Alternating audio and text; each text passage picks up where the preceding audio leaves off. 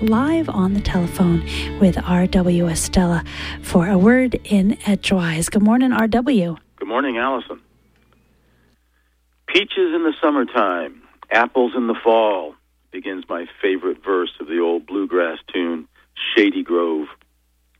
Charles Estienne, whose work The Country Farm was published in 1570, wrote this about apple gathering.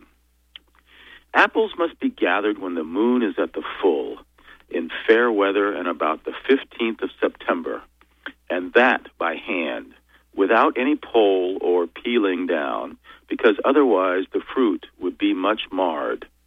Infinite are the sorts, and so the names of apples coming as well of nature's own accord without the help of man. In every one of which is found some special quality which others have not.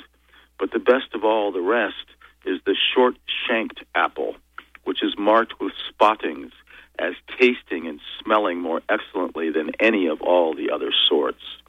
And the smell of it is so excellent so that in the time of the plague there is nothing better to cast upon the coals to make sweet perfumes of the rinds thereof.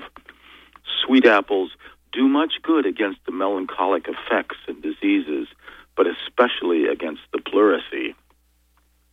In some ways, Estienne's comments are as timely today in northern New England as they were nearly four and a half centuries ago in his native France.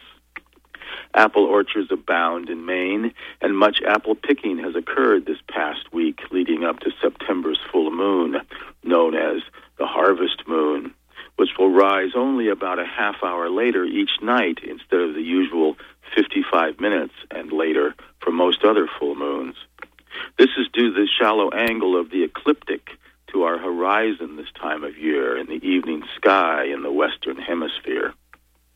Thursday morning at 7:13 a.m. the harvest moon will set, and on Sunday at 4:44 p.m.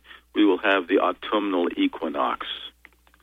Today is the 259th day of 2013. A mere 106 days remain in our descent through this year's hourglass. But every grain counts and every remaining moment of warmth means we will have that many more squash and pumpkins and green beans and peas and carrots and ears of corn from the second planting in our garden. We are eons from the darling buds of May, for now we have the last roses of summer. And the gardeners among us will pray that any frost will not be as hard a hard one for at least another few weeks or longer. From Orono, Maine, have a great day.